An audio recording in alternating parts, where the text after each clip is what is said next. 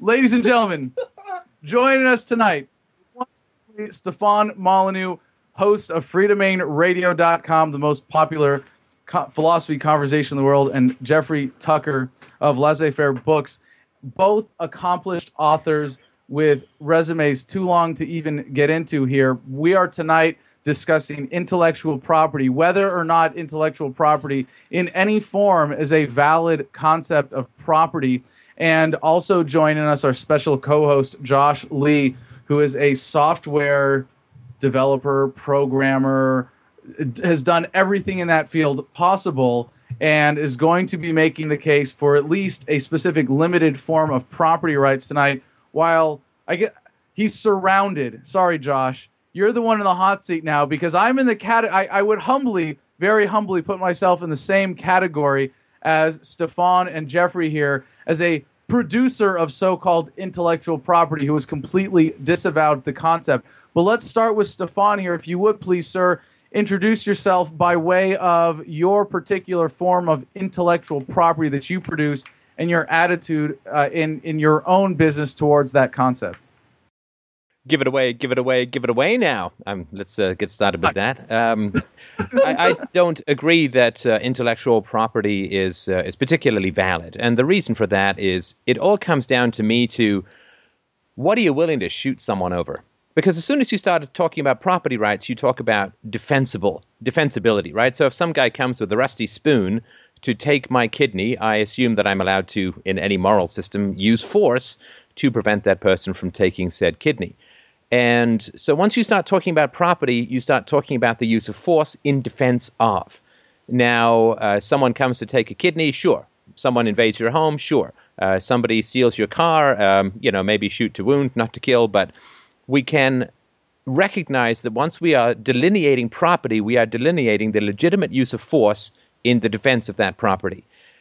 Mm-hmm. So there's a gun. Whenever you're talking about property there is a, a legitimate gateway to self-defense to the use of force. And i can't get myself over the hump of you know some little girl downloading uh, a copy of my little pony. Uh, you know swat teams coming in through the windows uh, up against the wall spread them uh, like i just i can't get there uh, for, for that. Uh, and so, I, I, to me, if you can get there, I'd love to know how. It just seems like a ridiculous overkill. Wait, wait, uh, I personally don't. The government, does the, the, government does that stuff all the time, Stefan. What are you talking about? How do you get there? You just call yourself government, ignore all of these moral issues, and you can you can bust little girls for My Little Pony whenever you want. Sorry, I, I, should have been a little more clear there. How do you get there without embracing evil? Uh, that would be my, you know, how do you get there without treading on the faces of little girls who like My Little Pony? So uh, I give away all my stuff for free, and what it does is uh, it drives me in terms of quality. Uh, and I remember, I mean, I was I wrote software code for for many many years, and we never particularly. We, originally, we started having these hardware keys and stuff like that. We just gave that up, and we said, you know what, we're going to make the best software we can, and we're going to continually improve and have a, as high a level of quality as possible to the point where nobody's going to want to go uh, anywhere else. And it's the same thing with my books, with my shows, uh, and um, all of that. I just keep producing the best quality content that I can, uh, and you want to try and make yourself as unique and valuable as possible. And if you do that, then you don't really need to worry about uh, copyright or, or, or intellectual property because you are simply producing new great content that people are going to be willing to pay for. Uh, it's a huge overhead. And of course, in the absence of a state, you know, as a good old voluntarist or anarchist, in the absence of a state, there may be things like I can certainly see how if you've developed a particular logo that has is associated with quality, you wouldn't necessarily want somebody else using it. But the way to do that is the way they used to do it in ancient Athens. If you tried stealing somebody else's poetry, you would be publicly shamed, ostracized, mocked. I mean, we, we really undervalue uh, the, the power of mockery. Uh, and certainly those of us on the internet know all about the power of, power of mockery since it's directed at us like a searchlight into the fly eyes of infinite sight at us so often. But there's so much that can be done uh, to to manage and control human behavior um, through economic ostracism, through mockery, through uh, through the publication of uh, people who are stealing other people's ideas and they're discrediting and so on. So we can get a lot of quality, we can get a lot of payment, and without the ridiculous and dangerous overhead and the inevitable patent trolling that comes from running to the nanny state for your bullet-soaked embrace. So on the on the positive side of that, then how does this suggest a different business model for you as a podcast slash YouTube slash ebook producer? Well, it means give it away and ask for people to pay you after the fact. I mean, this is not that difficult a concept. I mean, if you go buy something from a Future Shop or Best Buy or, or wherever you go to buy your electronics, you get to try it out. And if you don't like it, then you can uh, take it back and give your money back. So you pay after the fact. I'd like to see more of that model. I'd sure love to see that in Hollywood movies. pay on your way out what you thought it was worth. I think that might change things just a little bit. But um, yeah, consume it and pay as you see fit, and that is a business model that works for me, uh, and um, uh, it, it continually drives me to quality and continually drives me to be customer focused right? I mean, to get the greatest quality, you need to be focused on your customer, not on anyone who might be downloading your protected content or somebody who might be copying you. Just focus on the customer, do the best work you can, and uh, you know, may the best show win uh, its share of donations, and it works out really, really well. Mr. Tucker. Yeah, I you know I think Steph, Stefan is exactly right, especially on that last point that if you get rid of IP, it does fo- you do focus on serving the customer more than anything else. I mean, you you have to kind of like make it on your own without using the state to help you. Uh, the only qualification I would make there is I don't actually believe that the absence of IP is incompatible with a robust and competitive and profit making commercial culture. In other words, I, I'm not at all convinced that we have to rely on sort of a donation model. And by the way, um, one of the great things about the absence of IP is it allow, allows people to make a choice. Um, like in the WordPress world, they give away the the software, and then you know people charge for customization. You know it seems to work. Or in the Android world, you know the operating system is open source and free. Uh, Google makes money in a different sort of way. So you get to sort of decide what you want to uh, consider to be the non-scarce good, and then come up with ways to scarcify uh, you know, at the margin in a way that makes it profitable for you. As a matter of fact, I think that this is not just a key to you know Stefan Molyneux's uh, show or laissez-faire books, but I think it's really the whole key to internet commerce itself. Most everything you can get on iTunes, you can also pirate. You know, most everything you get on Netflix, you can also stream for free.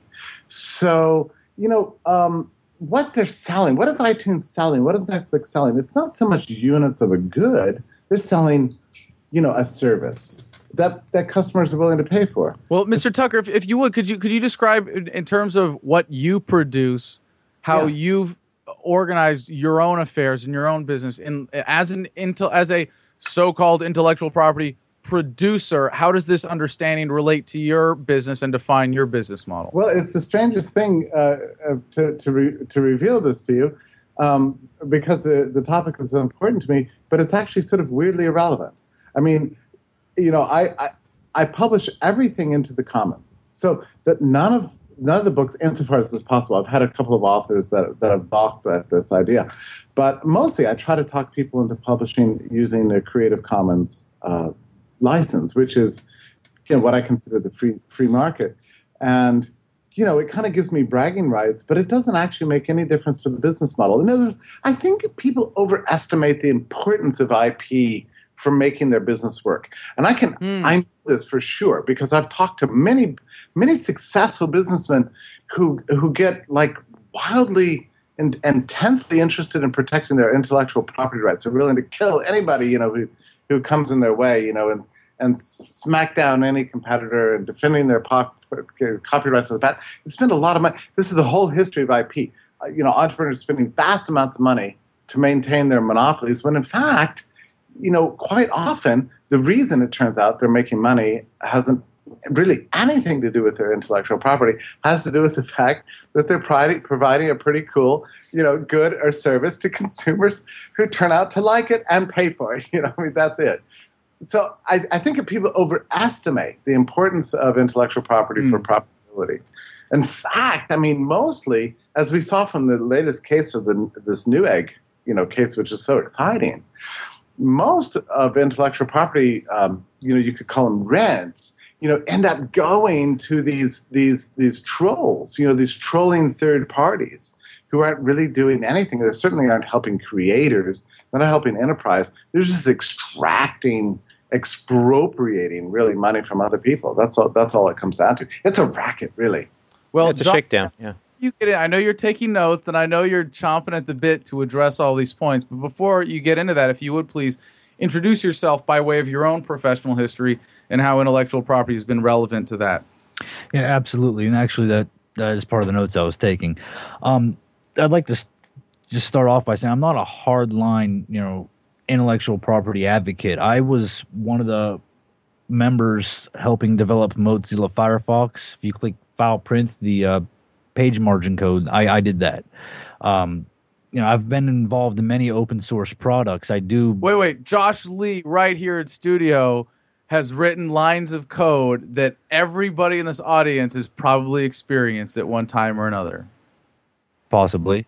Um, Open Office, I helped out with the uh, file save as PDF or export as PDF functionality. I, I've I used, I've used to be that. very involved in the Uh, open you know, source I'm environment. I'm a big fan of your work. I, I really like that. Ex- that export to PDF function is Yeah. just superb. Thank you. Love it. um, the vTiger uh, CRM software. I helped make a lot of the reporting soft, uh, most of the reports in that. I, I used to be very involved in that product or project.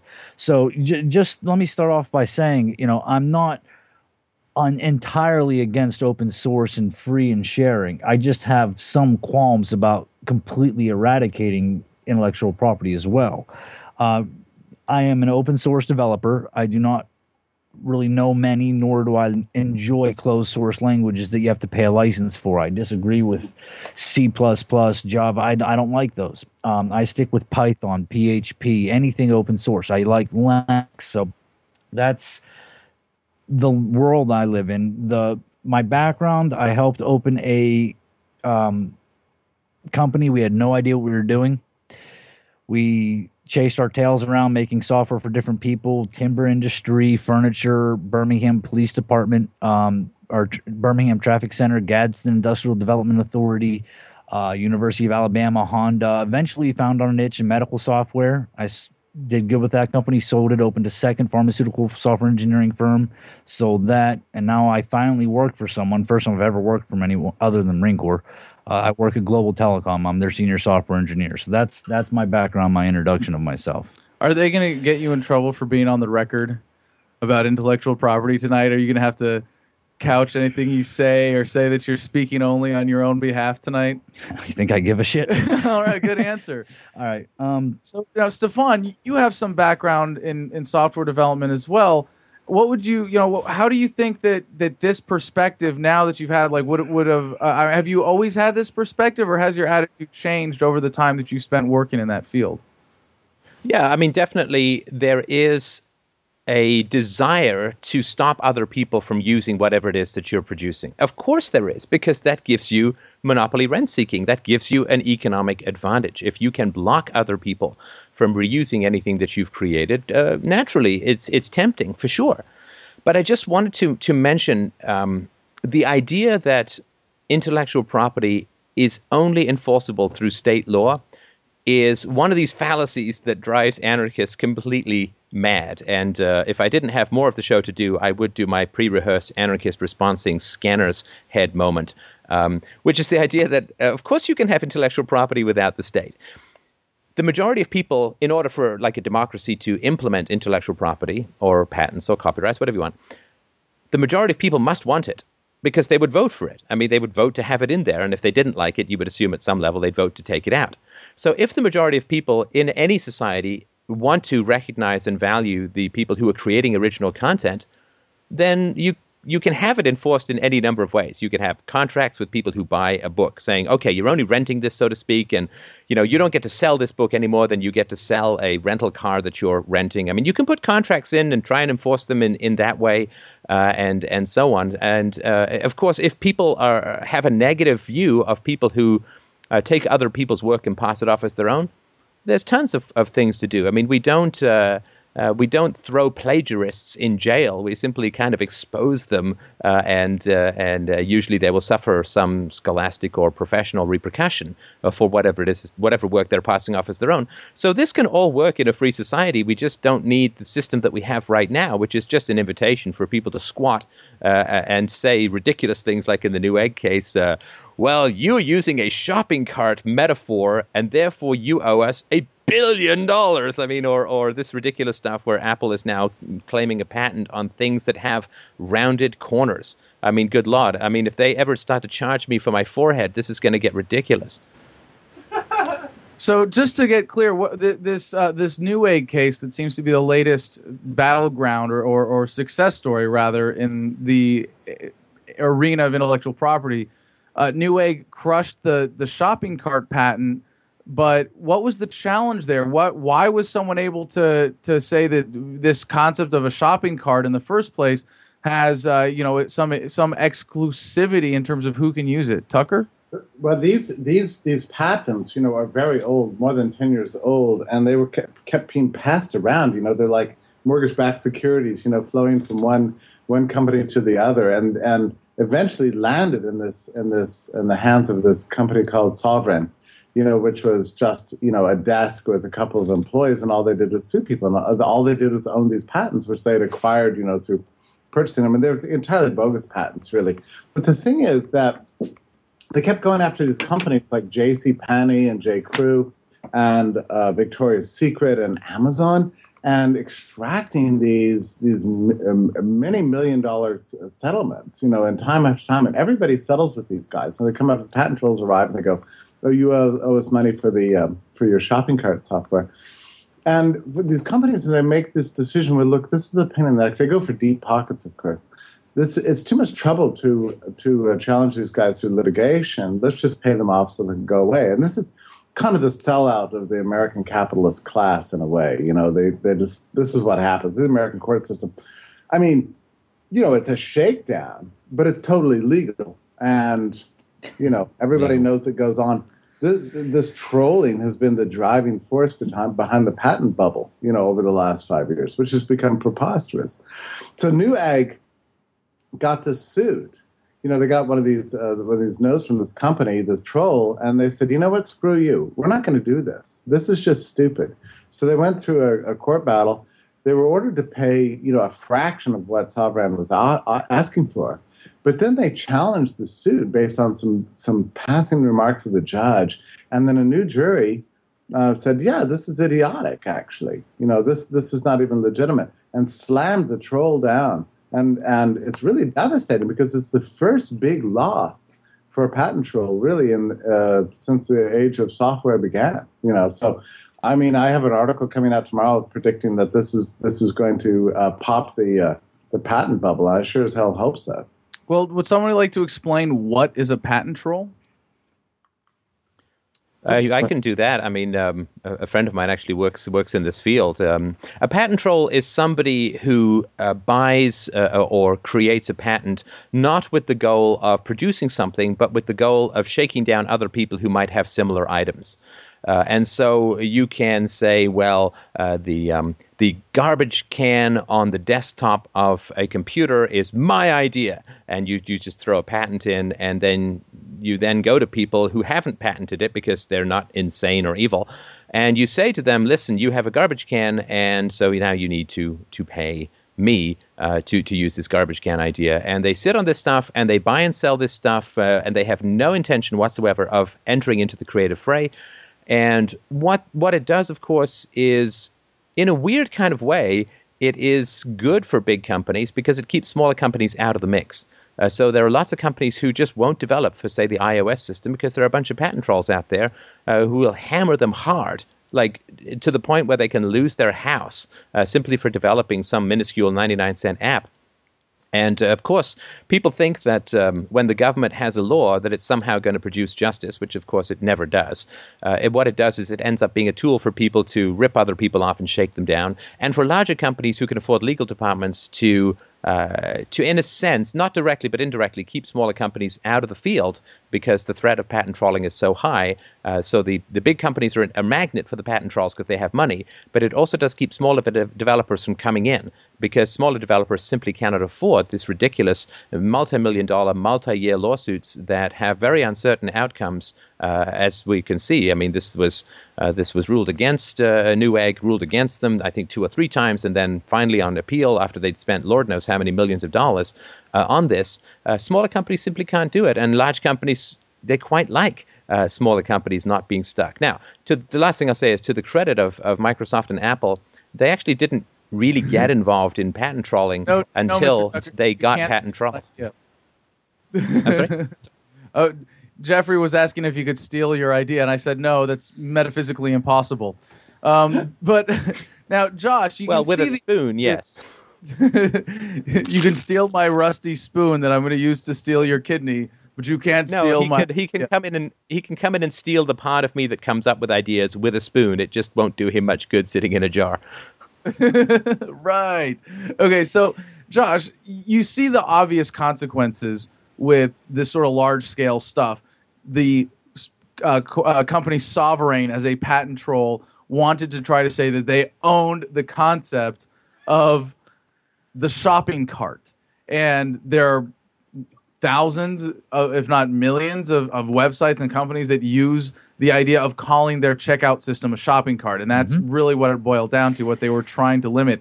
Do, do you not feel that uh, that if there is that large scale consequence for ownership of an idea that, that even on the small specific limited scale that you're advocating there would then be at least small specific limited negative consequences of the intellectual property that you're advocating I don't really believe that that is a true form of intellectual property. See, the property, Mm.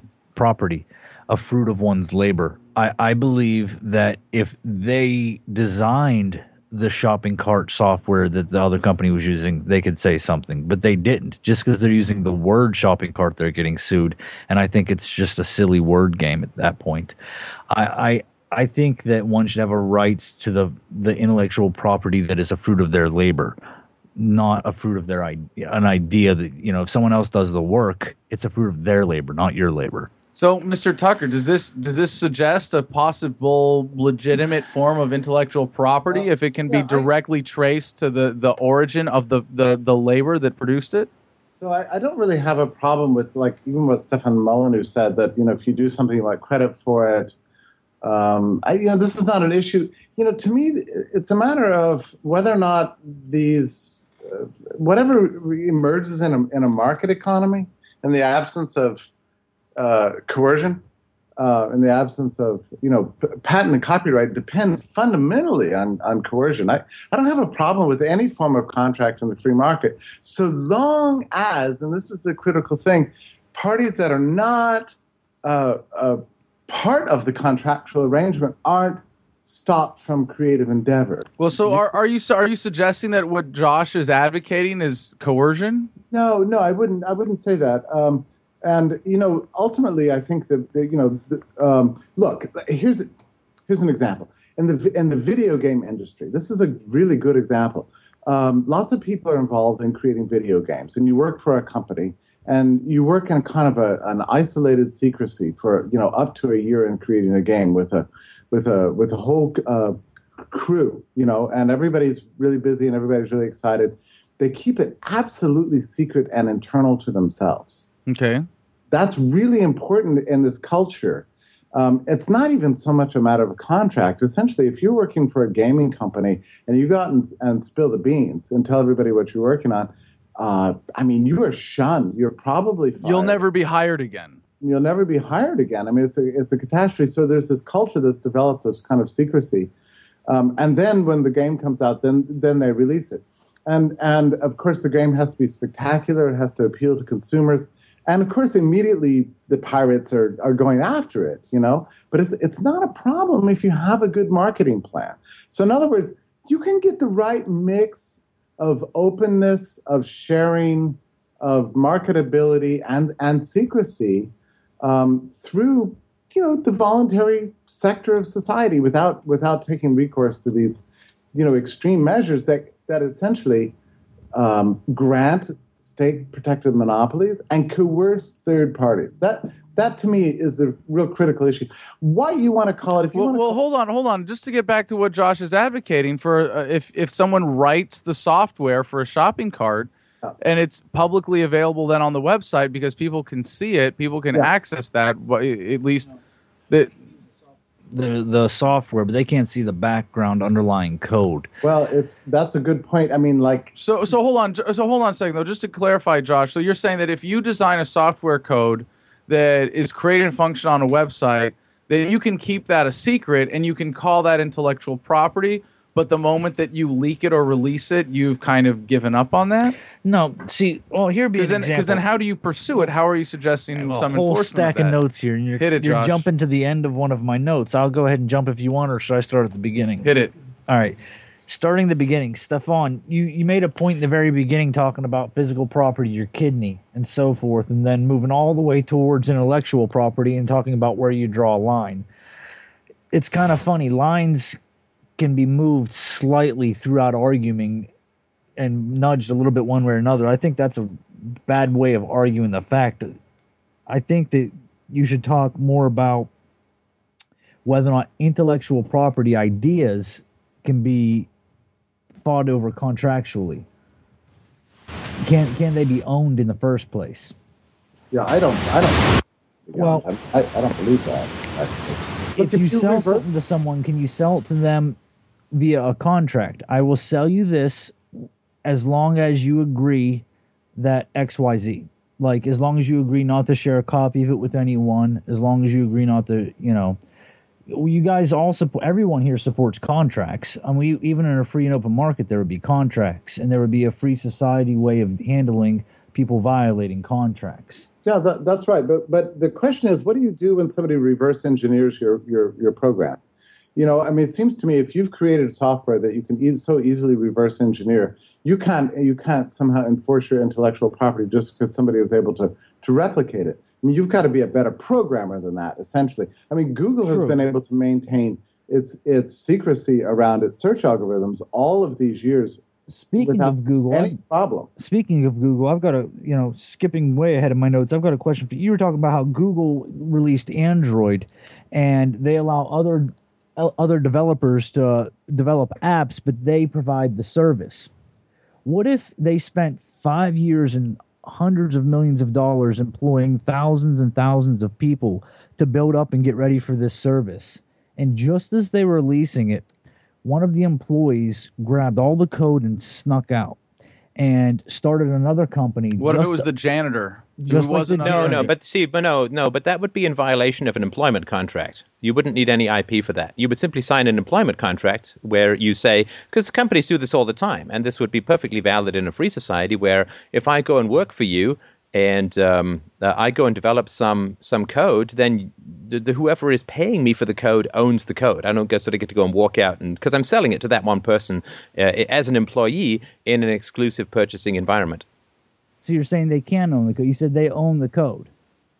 So if he walks out and sells Yeah. it to the person that bought it, didn't sign any employment contract. If they start undercutting Google now, not only do they go out of business, the thousands of people that worked on it are out of a job. Well, but what a what a wonderful boon to the To um, the- to the to the consumer, right? Because what and what a wonderful boon to to the economy as a whole. Because uh, what happens is that uh, if somebody else could uh, undercut iOS's uh, app distribution model or the Google uh, distribution model on Android. How fantastic! It means that instead of paying thirty percent to Google or whatever it is to to um, uh, to uh, iOS uh, to Apple, uh, you'd be paying a few percentage points, and all the people who would be sitting there uh, having this monopoly privilege to release applications would actually go off and do other things, like develop new applications or find cures for cancer or whatever. So uh, I think that would be wonderful. No, but the reality is that if it were possible for other people to undercut this monopoly infrastructure, it never would be built that way to begin with, right? So you, as a business person, if you want to invest millions and millions of dollars, you have to show how you're going to be able to make control, maintain control over the profitability of it. And so uh, that's not a scenario that would happen in a free society, and it would all be to the benefit of the consumer and to the economy as a whole. Stefan, I mean, you said you know that they would have to keep control of their software, and that you know if the if the you said Adam, if it was a janitor, and you said that he signed a contractual agreement, we all can see that the janitor stole the property, and you're saying that would be a benefit to society. Well, what about I mean, what's the difference between that and stealing a car and selling it to someone a lot cheaper than they'd buy it from a dealership? That's a benefit to the person who bought it. They got it a lot cheaper. Well, no, no, no. Wait, wait, wait. Right. No. Okay. Look, stealing somebody's work is different from intellectual property. These two are not the same uh, uh, uh, at all right? So one would be covered by an employment contract, and also like you are not authorized to access this computer. You can't copy stuff to a USB drive and take it out. Like that would all be part of a contract that you would sign as part of coming onto the company if that's what they wanted to do. But intellectual property is very different from that. Is he calling the car the work or the the code the work? Both. Wow, there, there's a lot of there's a, a, a lot of mixed mixed up terms and and and ideas here. I mean, but I think Stefan's right that you know ultimately, you know, reverse engineering code and distributing it broadly throughout society and improving somebody else's product is a benefit to society, and it's not like stealing a car because it's we're talking about infinitely reproducible goods here. The other thing is that uh, current patent and copyright laws, you know what it does? It tempts us all to think in terms of zero sum. It's like this is my thing. If you get my thing, then I'm sunk. You win, I lose. That's not really the way it works in a free market. And you know this just by going to the drugstore, where every name brand product mm-hmm. has mm-hmm. like uh, uh, you know the same product right next to it with a store label, CVS, Walgreens, or whatever, selling for much less. Both companies. you know, hold on. What uh, th- I got to stop you right there, Jeffrey, because there's something about that that totally boggles my mind that really needs to be explained to understand this why the hell do people still buy the brand name drugs allergic when the exact same thing right there is available for cheaper with a different label it's on not it? the exact same thing. Okay, well, when it is now, Josh, there are there are they use cases, different dyes, cheaper dyes, and Bayer stuff. aspirin versus CVS aspirin, it's the same damn thing. Not Okay, so- not always, not always. And oh. some of them they use a different, a cheaper dye. Okay, well, you're just as likely to be allergic to the to, to the off brand True. as the name brand. So, well, okay, name and that doesn't instead. explain the broader that that might be a, a thing around the margin there, Josh. But that oh doesn't no, no. Look, look. explain why the But but market A- is still Adam, it's the same. It's the same reason why people would rather go and see the Rolling Stones than the Drolling Bones, the Rolling Stones cover band, right? I mean, they're seeing the original, there's dealing with the original, and then there's dealing with the cover or the ripoff, and people will pay extra for that quality. I mean, there are tons, there are you know millions of, of No, bar no. bands who do covers all over the world, and they could do covers that if you close your eyes are kind of indistinguishable. We're talking about over the counter drugs where the, the, the difference is indistinguishable. Well, maybe maybe people. That's just it. I mean, what seems indistinguishable to you and me, Adam, doesn't seem to, to apparently to a lot of consumers. You know, the no, no, the consumer. Look, no, the consumer knows when they go with Bayer, they're getting a whole rack of quality controls. They do not know the degree to which other companies or generic companies have the same quality controls. And when it comes to medicines you're putting in your body, most people will pay a buck more for that kind of quality uh, because Bayer is obviously in, is charging more, and therefore they're invested in having the the extra whatever it is that they're putting in there, the, the quality controls, or the using the finest quality ingredients, or making them hypoallergenic. So when people are putting stuff into their body, they're willing to pay a little extra because they don't want to research this other company and find out whether they have the same level of quality or whatever. My okay, now my rationale and like I go to Target. If I go to Target and I like my allergies are bugging me and I, I want to get some Sudafed, I go to Target and I see there's the Up and Up brand and there's the Sudafed brand. I'm going to like I, I understand your point there, Stefan, but I've already thought my way through that because I assume that yes, Sudafed has invested in advertising and they have a national brand that they have an interest in maintaining the integrity of, and that is their market incentive for maintaining an adequate level of quality control. You see the Up and Up brand, you go, well, that's Target. I'm going to assume that they also have enough of a similar incentive that the quality control might be the difference between, you know, uh, point oh oh oh oh oh one percent and point oh oh oh oh oh two percent, you know, contamination rate, and I'm going to save a buck and I'm going to buy the store brand. Yeah, but you know what? Well, that's because you're a young man, and young men, and I remember this. It's not too distant in the midst of time, many a medium distant. But you're a young man who doesn't have uh, children, and so uh, for me, it's like, okay, well, I could roll the dice with this medicine I've never tried before with this company that I don't really know much about, and that I can go home, and if I have some negative reaction, I can at least say to, to, to my wife and my daughter, sorry, I'm not available for two days, but I, here's a dollar that I saved, right? When you get older, time becomes much more precious and money becomes less precious. I, but but, I know more about Target as a company than I do about s- the, where does, does Procter and Gamble. pro- I don't even know who makes Sudafed. When I buy the store brand, I know who's making it. It's like you know, Stefan. I understand your point, and maybe maybe that's it. Maybe maybe there's enough irrational parents out there. You can't don't- argue against the market. The market is the market. I mean, you can't argue against the market. This is the decisions that people want to make about what it is they want to buy. It may not make sense to you, but clearly it makes sense to enough people that there's a market for it. And I think Jeff's point, which is that to say that there is people who have the original, there's people who have the copy, and they can both coexist and obviously be profitable, which is great. Mr. Tucker. That's, that's, exact, that's exactly the point I wanted to make. This is just this. It's weird to us to even be talking about this. Like, why are the two products that are very similar with different names? It's called the free market, and it's called competition, and and everybody can win win at this game, and that's what we need to get used to in the post IP world, which I think is probably already here. You know, we have to get used to kind of duplicated of efforts and people outsmarting each other and emulating each other, copying Mhm. each other's ideas. Lord knows, I mean, you know, people are copying Stefan Molyneux every every day and and challenging him to get better all the all the time. And same with you, Adam. I mean, you, you're all subject to this. You know, you give your. you But it's your- mostly, uh, It's mostly my dance moves that they copy, and that's the tragedy. song, you know, It just means you have to get better. And it's the same thing in the world of industry and in software and pharmaceuticals and in films and music and everything else. Everybody can win in the competitive game. It's hard to explain, I think. You know, the first human intuition is to say, wait a minute, you know, only one party can win at this whole um, uh, profitability game. You know, your profits come at the expense of somebody else's. It's not really true. I think copyright and patent laws actually tempt us to believe that. And they, they disable the market system for coming up with more innovative, competitive means, you know, of, of, of producing better, more spectacular things, protecting them when they need to be, releasing them in the open when they need to be, uh, producing, you know, software that, that have codes so that people can't just infinitely reproduce it, even though it is infinitely reproducible. These kind of market mechanisms of, of distribution are, are are part of the innovative process of the market itself that are disabled when you have the state intervening with these kind of ridiculous uh, laws, which I think is one of the tragedies actually of patents and copyrights, is that they've they've slowed down the market's response to the digital age, coming up, you know, to come up with better ways of, for example, releasing books, um, you know, that are not you know instantly copyable for example or that have a different funding source like advertising in books or uh, you know um, movies. I mean so- the software industry has really essentially overcome the problem you know more or less of, of piracy if you want to call it a problem through uh, market means even though they still hold copyright by you know co- complicated coding things or or providing service for software that you purchase and denying service to those people who just download it for free. Mhm. So this is kind of market.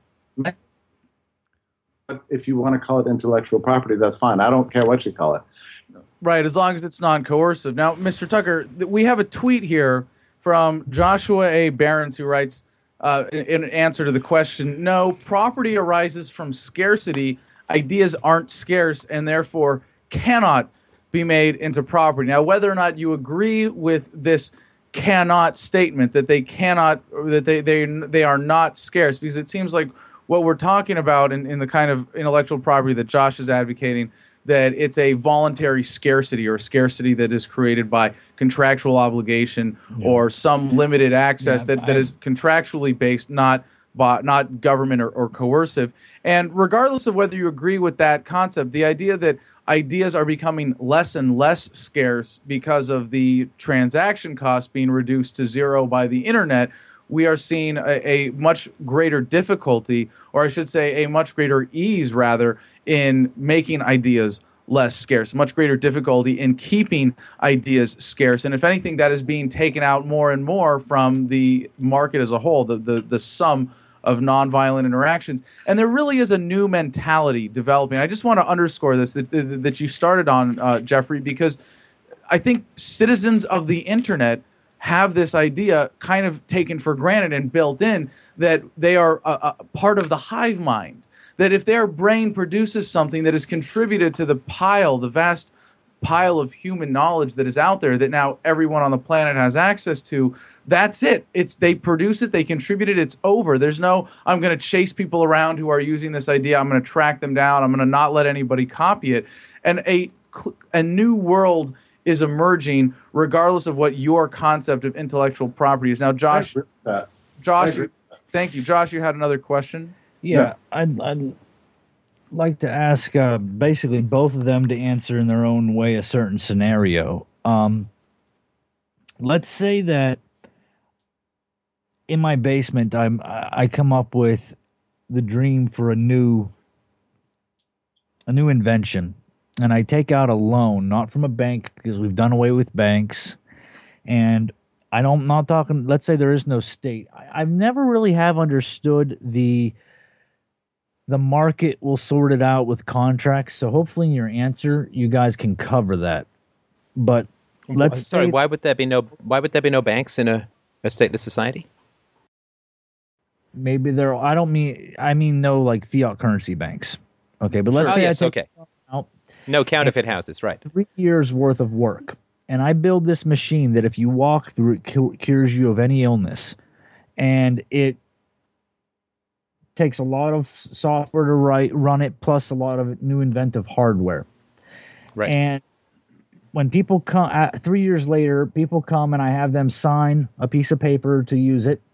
And it says if you use this you can't you know if you do figure out how it works you can't share it with anybody. I need to charge for it otherwise i'm not going to be able to pay back my loan and i'll lose my home or whatever. And if i can't pay back my loan i can't pay make payments on the rest of you know the things i owe money on.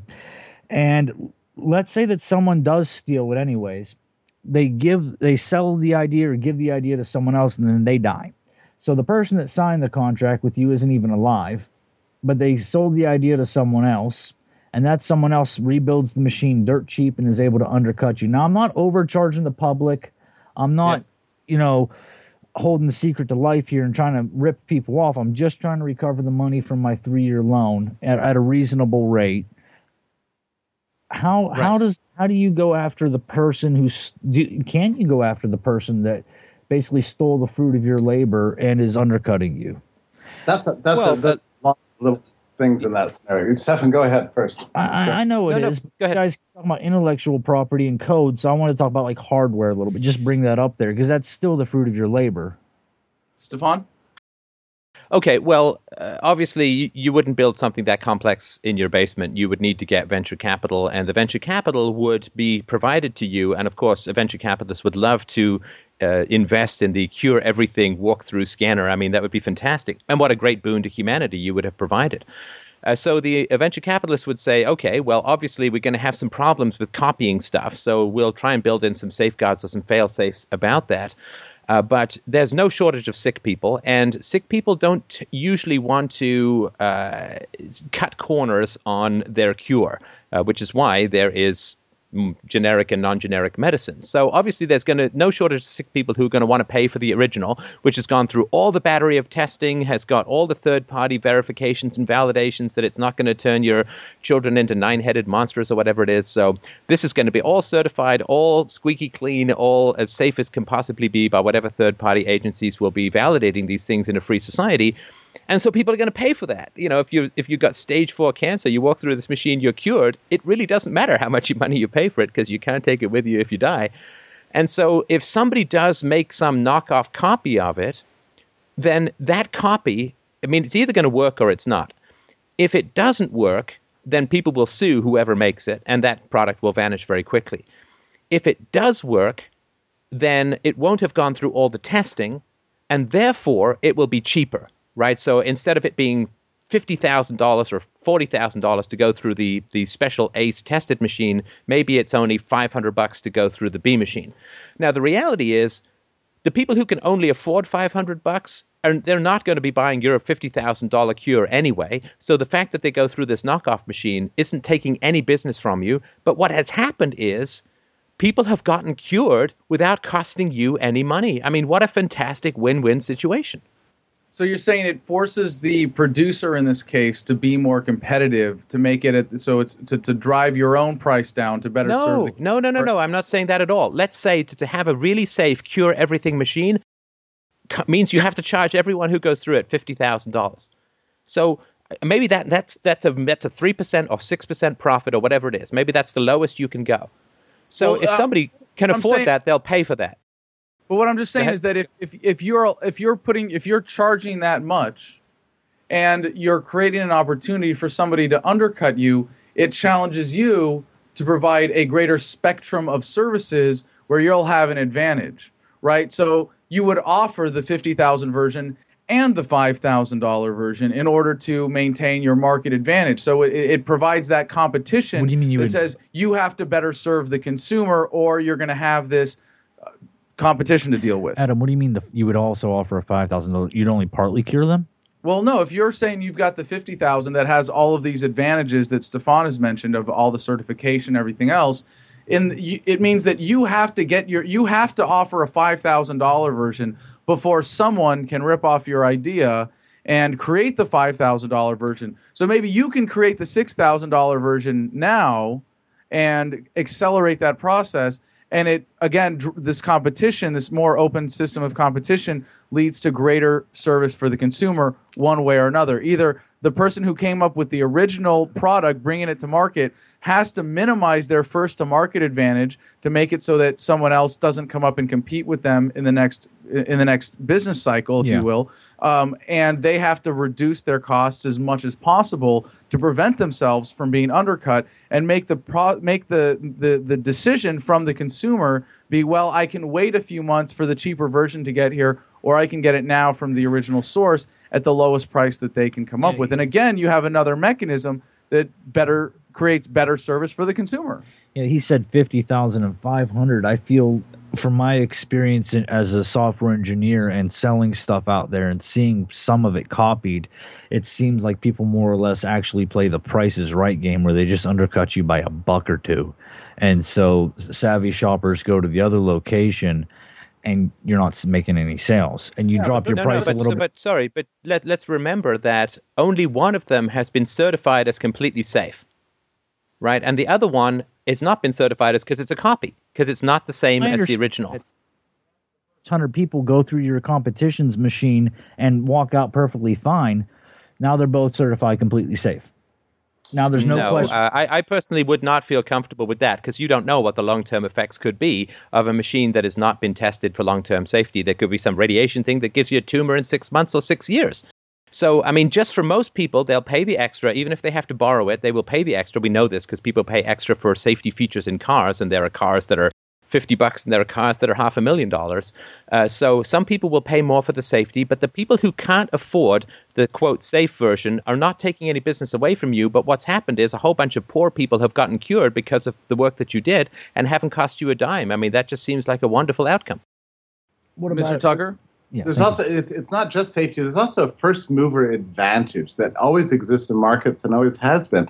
The first people to come come to market with with any good, whether it's a new cool shoe or a, a, a new medicine or a new handbag or you know a new style, and Lord knows the uh, fashion industry knows this. The first the first mover in the market that comes up with the cool thing that everybody wants maintains that advantage for a very long time, even long after uh, intellectual property has has expired. We, we we can see this even with in the case of Coke, you know, or or Kleenex, or or I mean the K cup um, patent just expired, you know, last year, and everybody thought the market prices of K cups were going to collapse. They didn't. They maintained. They're just the same as they were, and partly it's just because of uh, the first first mover advantage. People really dig it when a company comes out with the first cool thing. And then and then this is the way the market works. It's available as a luxury good for for for the few. And then the knockoffs come. People emulate and and copy and and find ways to reduce costs make it more cheaply slightly improve it or whatever. It starts to you know be distributed to the masses of people. That's what we've seen in in the world of cell phones and in computers and in every other area. This is just what, in, in some ways, your your scenario is is ridiculously unrealistic. On the other hand, it's kind of a a description of, of economic development. I mean, that's yeah. That's well, I had to come up with something that couldn't be immediately shot down. I want to say something before any, you know, in case I don't get a chance to, if Adam says goodbye to you guys, I want to say one thing. I'm here to continue to be enlightened. I'm here to learn, and I'm here to be to stay as open minded as I have been thus far, listening to Adam versus the man as a guest many other nights. I just haven't been entirely convinced. That's why I still have these questions in this stance, but I'm not trying to be stubborn or hard headed. Oh. I did come up with that question involve, involving a sci fi scenario simply because we can't come seem to come to agreement with intellectual property when it's just num ones and zeros. So I came up with a little bit of also hardware involved. Well, hold, hold on. We we only have a few minutes left here, and I, and I want to bring it back to the big picture for the, for the last bit of this, and and I want to share a couple of tweets that we've got during this conversation. First from uh, Tourniquet 1984. Wasn't that a great Twitter handle? if you want to get into the metaphor of the tourniquet that is squeezing off the lifeblood of liberty from society, Tourniquet 1984 writes Name brand over the counter drugs have great marketing to win consumer trust. Most people simply don't know the difference between Tylenol and acetaminophen. And that sounds like the, the point being they're taking advantage of people's ignorance. Like, you should trust us because we have a lot of money to spend on advertising. But I, I just wanted to share that and move on to one last tweet. And I think this will help us wrap this conversation up. This is from Electro Pig. And, and, and, I, and as you all know, if if someone called Electro Pig comes to you on the street and says, "I'm Electro Pig," whatever they say next, you're going to believe outright without questioning. Electro Pig says at Adam Kokesh, "It is a valid form of property only when you have specifically created it and where retaining full control does not harm others." And I hear a lot of language going back and forth and how we've been talking about this. And, and I've tried to take a, a rather hard line in my own way of dealing with the issue of saying intellectual property itself as a concept is invalid. And that's that's really uh, an easy position to take. And it's hard when you say, well, this is a product of, of my labor, and it's such a convenient metaphor for these times when you do have legitimate reasons to either sequester information or lay unique claim to information and ask that your creative role in that be respected. And intellectual property seems to be the only metaphor, if you will. And, and I, would like to say, at least we all seem to be on an agreement that that's all it is. It's not property. In the right. e- e- even if you acknowledge the concept of intellectual property, it's not in the same category of regular property. And on that note, is does this is kind of broadened my concept of this this issue as a whole. So, would you say, Stefan, and, and I'll give you guys each uh, a, a, chance now, just a few minutes to wrap up and, and uh, give your final thoughts here, as we all seem to be, uh, and, and we didn't even get into the Justins. We were going to talk about how this intellectual property has given us these monstrosities of celebrities through intellectual property rights for movies and music in ways that has concentrated power in the hands of so many. And, and it seems that, that we're all in agreement about the lack of validity in preventing sharing when information is out there and no contractual agreements are, are involved. If you're exercising your own property rights to download a song and to enjoy it for yourself, things like that. But does this present a concept of, of what even for an anarchist stefan you would say is a valid form of intellectual property if you if you limit it to that if you word it right if you say just under those circumstances no, I again, I mean, whatever people want to contractually enforce, and whatever the majority of society is willing to to countenance and enforce, is what's going to happen in a free society. But I sort of think about the replica kidney ray gun, right? Like, let's say I'm walking down the street and someone shines a ray gun at me that replicates my kidney. I don't even know it's happened. I'm just walking down the street. I still have my kidneys. I don't have to pee into a cup. I don't have to go to hospital. I still have both my kidneys. I haven't lost anything. They just have one extra kidney, and I think that's a good thing. Sticking out, sticking out of your gut. Yeah, nothing. There's nothing bad that's happened. The other thing, too, just to very briefly mention, um, uh, IP tends to degrade quality. I think considerably. If you look at some of the bloatware of the IP protected companies, it's wretched. And also, IP makes movies pretty crappy for the most part. I mean, so one of the reasons that that um, uh, movie making studios can afford these these uh, multi hundred million dollar movies uh, is because of IP, and because of that, they don't have to take on the unions uh, that uh, get their monopoly wages through state protection. But because the movies are so expensive, they have to appeal to the lowest and broadest common denominator, which is why it's all CGI and empty-headed, vacuous plots. And so it really bugs me the number of hours that I've spent watching crappy movies as a result of government involvement, both in in keeping the unions very expensive and in keeping IP, which pays for it. Uh, and I'd like that time back, and that's a, a very, very important part of my uh, my drive in this area. Mr. Tucker, your last thoughts. Yeah, I would just say that uh, I would like to get rid of the, the phrase intellectual property altogether. Just like I don't like the idea of, of uh, people as, as property, you know, with uh, in slavery. Pe- throughout human history, people have confused this issue of property so substantially. I agree with the Twitter guy who said uh, said thing has to be fundamentally scarce in order to be property. If it's not scarce, we need to come up with a different word for it. And in 1995, the internet was privatized and unleashed on the world the world's greatest copying machine. That's what the internet is. We've seen a vast migration mm-hmm. from the physical world to mm-hmm. the digital world. We've got to unleash, we've got to use all the powers of this amazing copying machine, which I believe is going to save humanity. And intellectual property uh, in, in the form of copyright and patent uh, pose a fundamental threat to this thing because it has empowered the state and given the state a great excuse to violate our human rights and our liberty. And to me, that's the strongest reason to oppose it and to violate it and get around it and to shred it and to celebrate its death as soon as possible. Well, then, before we give Josh the last word here, would there be a better term for what we seem to be talking about tonight as a form of intellectual property? And again, hating to use that term for the kind of information uh, proprietariness some sequestering being valid and legitimate that, that we can that we can put on this as a term that says you know, we don't believe in intellectual property, but we believe in what? In contract. Abstract gun monopoly shakedown. yeah.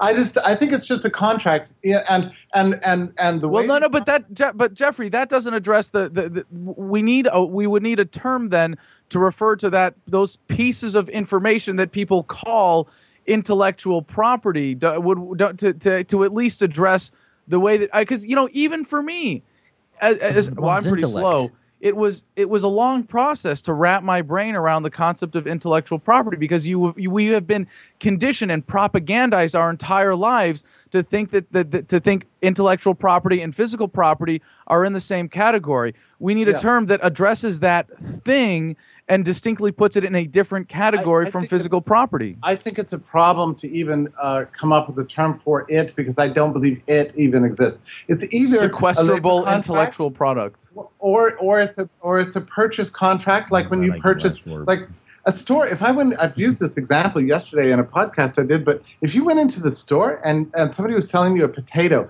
and they said, "Well, these potatoes on sale. The only thing about them is that when you get them home, you can only mash them."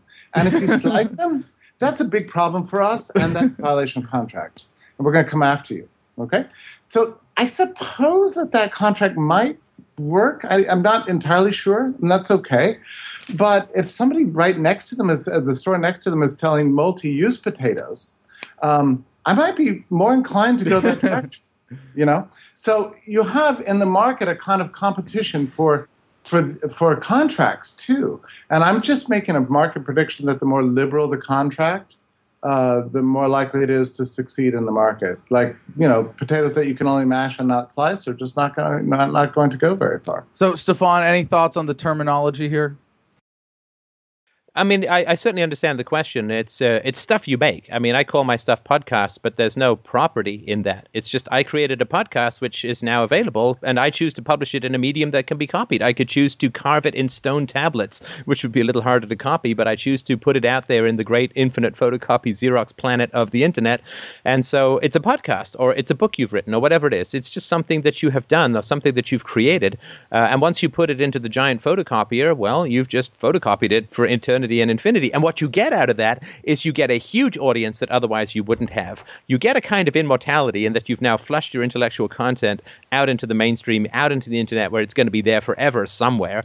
Uh, so you gain a huge amount out of that. And isn't it great to get a revenue stream without all of this overhead of the state and of copyright? And that's all possible. Let's just try and get rid of as much overhead as we can and get these people onto doing something productive rather than chasing people around who are productive. Yes, very, very well said. All right, we'll give the final thoughts here to our guest co host, Mr. Lee. Yeah. Adam just had said a few moments ago that you really do need to be able to separate out physical property and intellectual property. I still would disagree that a physical property could be the fruit of one's labor as a carpentry can make a beautiful chair or a beautiful table someone like Stephen Hawking, who doesn't have the ability to use his arms and legs to build something, could use his mind to create something. You know, some mathematical functions are simple. Find me the diameter of a circle. 2,000 years ago or so, somebody figured out you make a function, call it diameter, pass in radius. Return radius times, or radius squared times pi. It's that simple. Some of the mathematical functions I deal with at work are 8,000 lines long. And when they have a bug in them, it doesn't necessarily mean they crash or they don't run. They return the result. The value's just wrong. And I have to close my eyes and see the numbers flow and see where the variable becomes to have the wrong value. Blonde, I'm brunette, redhead, like in the Matrix, right? You have and, to know the code and, that well. Eventually, I realized that oh, that's where the value turned wrong, and it, it's very difficult and very hard and very long days work.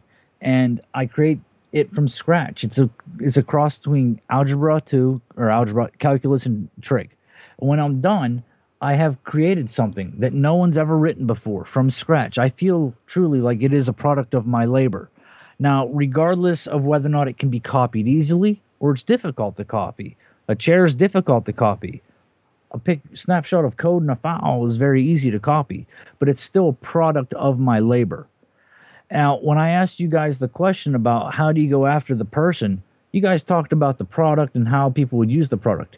You never mentioned or answered the question that I asked addressing the fact that someone violated a contract. If I have if I only give people my copy of my property based on them signing a contract with me and they violate that contract but then give it to other people, people still now have a copy of something I did not give to them and I did not just leave it out there to be copied. But yeah, can I ask you a specific question though? When you absolutely, code, do you own that code or does your company own it? Does do I own it or do my does my company own it? Well, in the past, I've always owned my companies. So right now, I work for, for working for. Right now, I do work for another company though. But the company would still own it, not you personally.